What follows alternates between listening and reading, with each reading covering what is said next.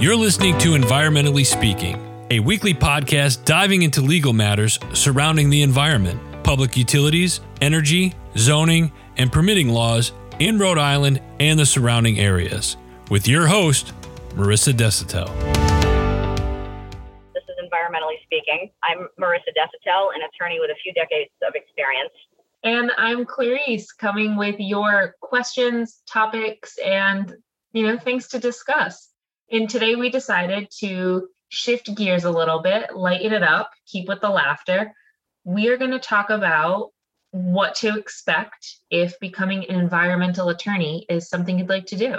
Yeah, and I um, have to preface this by saying that the experience of becoming an attorney in general is relevant to what we're going to talk about today, but being an environmental attorney is a pretty niche practice especially here in Rhode Island, the, the environmental bar is pretty small. There's not a lot of us that are doing it. So I think there's three of you. Let's be very honest. There's probably like three of you. I think there's a few more than three, but not a whole lot more. Well, the good news so is you three. always know your opposing counsel. That's true. Um, so you went to law school too, right? I did. I did. I went to New England Law of Boston. How was how was that? It was as good as law school can be is how I say it. Um, yeah. I made it through to the other side. I made some good friends at the end of it, learned some things. Um, 10 out of 10 would not do again. 10 out of 10. Yeah, I know. And you talk to attorneys now that have been practicing for a little while and they say the same thing. What, like, why, what is this? Why, why did I do this? But I have yeah. to say, on balance, I enjoy practicing in Rhode Island. The attorneys here are, at least the environmental attorneys are, um, that I can speak on behalf of, are, are great to work with and against. And the state agencies that regulate environmental issues are also really wonderful to have as clients. So I would say if you're looking to do the environmental law thing, dedicating some of your time and experience to state government or federal government is a really noble cause. And you learn a ton you build your resume, you build a network, and if you are pro environment like we are, it's it's a really rewarding place to to go every day. I will say, talking with um, you know the people that we're frequently reaching out to with the different state agencies like DEM, CRMC, and those people that yep. we have to make a lot of outreach to. I will say they do take the time to to know your name. They remember what firm you're calling from. Um, they are some yeah. wonderful people to work with even if you are on kind of opposing sides of the v. There's definitely yeah. a warmth and a cooperation there. Yeah and everyone really cares. That's the thing about practicing in environmental law. It's not it's a it's a very specific area that you have to have a passion for to want to spend your time doing um, there's other areas of law that I'm sure people are passionate about, but for me, the environment and the planet and our natural resources have always been paramount. I've dedicated my whole life to the cause. So it's been tough at times. You know, going to law school was was not the easiest, as you know, Clarice. Some of the classes mm-hmm. are humiliating. Um, so for folks that are interested in becoming an attorney, I'd say just just put your head down and get through it because it's it's a means to an end, and it's, it's how you do in law school is not indicative of how you're going to be as an attorney, right? I mean, has that been no. your experience too? No, yeah. I mean, the some of the kids who graduated top of the class are now doing something completely outside of law. Some kids that were in the middle of the pack um, are now, you know, being honored in our alumni magazine for their incredible work. So I think more than anything, once you're once you've completed law school, your dedication and your hard work becomes what you get graded on more so than how fast can you remember the facts. Yep. Things like that. Yep. Um, so if we're talking about becoming an environmental attorney and what to expect, were there things that you did in law school that started you on that track? Were there things that you did to prepare for law school to go down the environmental track? I didn't know that I wanted to be an attorney until I had been working as an environmental scientist and consultant after college.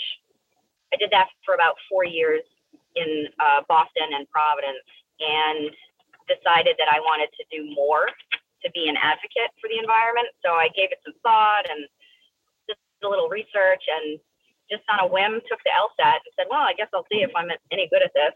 And I, I did okay. And then kind of just weighed it in and said, I don't know much about being an environmental lawyer, but it seems like they have a, a lot of ability to to advocate and make change through case law. So that was very appealing to me. And um, I took the LSAT, applied to Roger Williams. They had an excellent, or they still do have an excellent marine affairs program in conjunction with the University of Rhode Island. So if you get accepted into that program, you go to law school, you also take classes at URI simultaneously, and you graduate with your Juris Doctor in law and a master's degree in marine affairs. I'm pretty sure that they have other master's programs too at Roger Williams. I'm just not off the top of my head. I'm not sure what they are, but going to URI for my master's was a great opportunity because they're doing a ton of coastal science and coastal policy work. So I met a lot of the, the people that I do business with today at URI. So that was my track.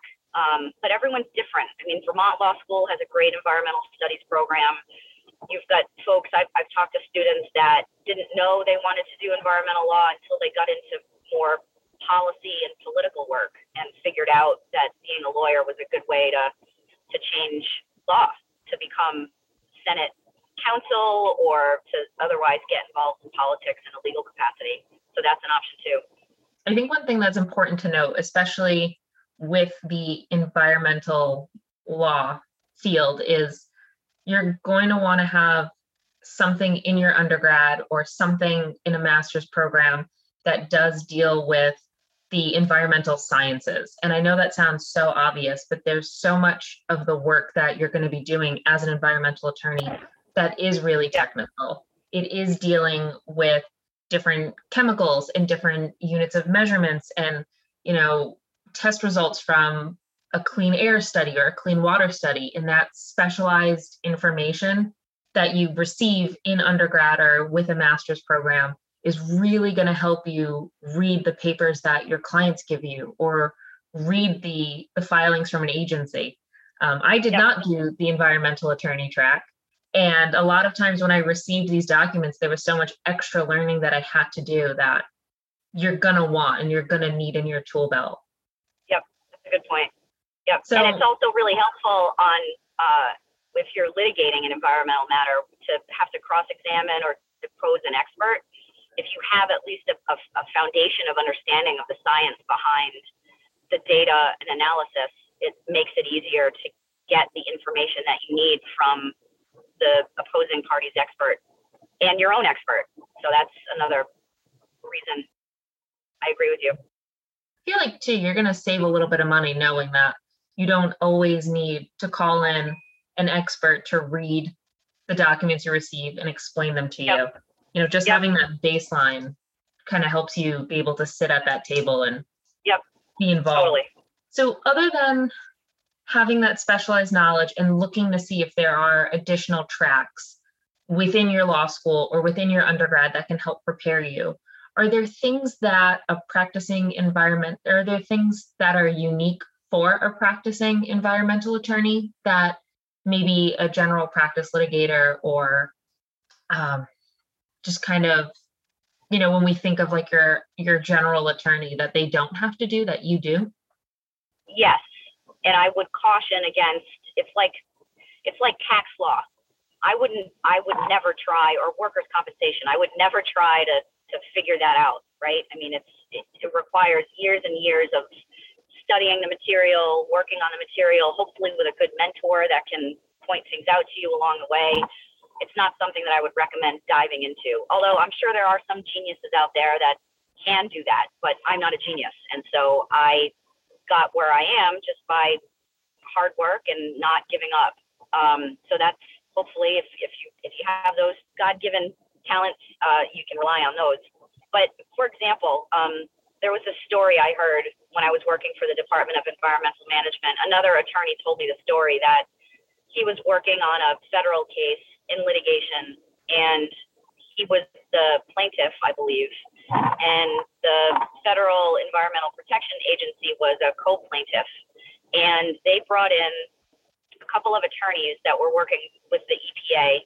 The case was about the Clean Water Act, and it was a violation that the, both the state and the federal government issued, and then tried to enforce in federal court because the defendants were recalcitrant and non-responsive.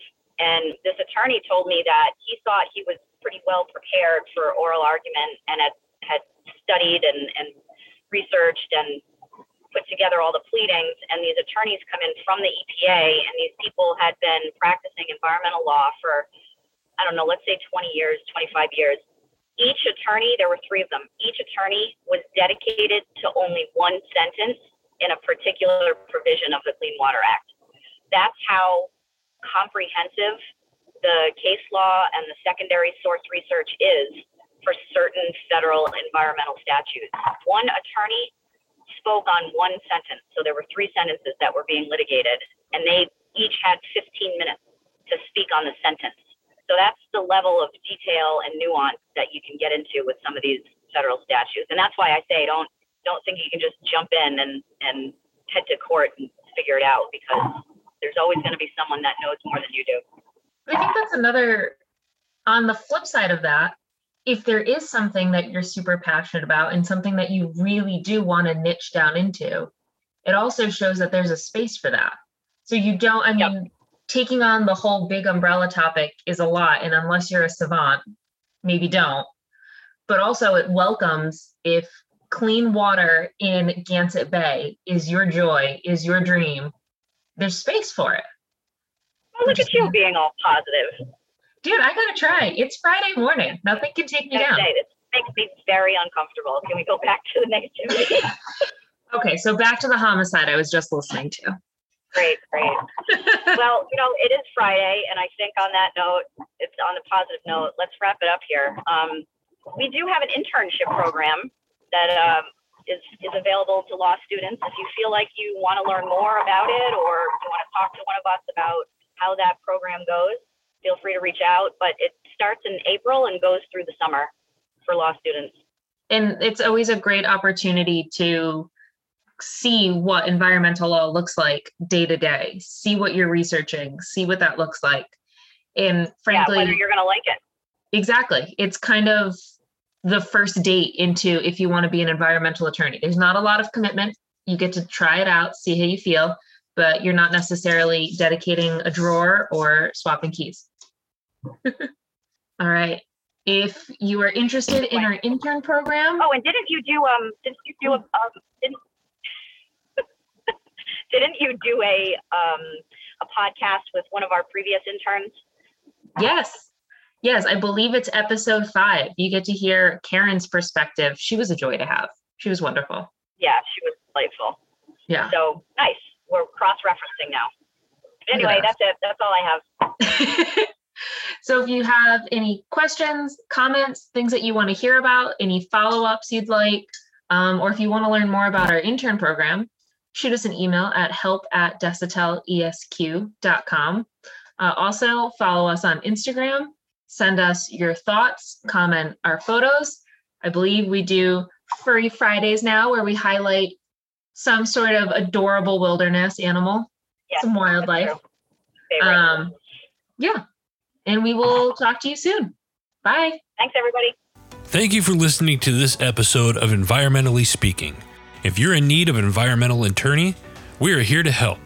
Call us at 401 477 23 or visit our website at www.desautellaw.com. That's www.desautellaw.com.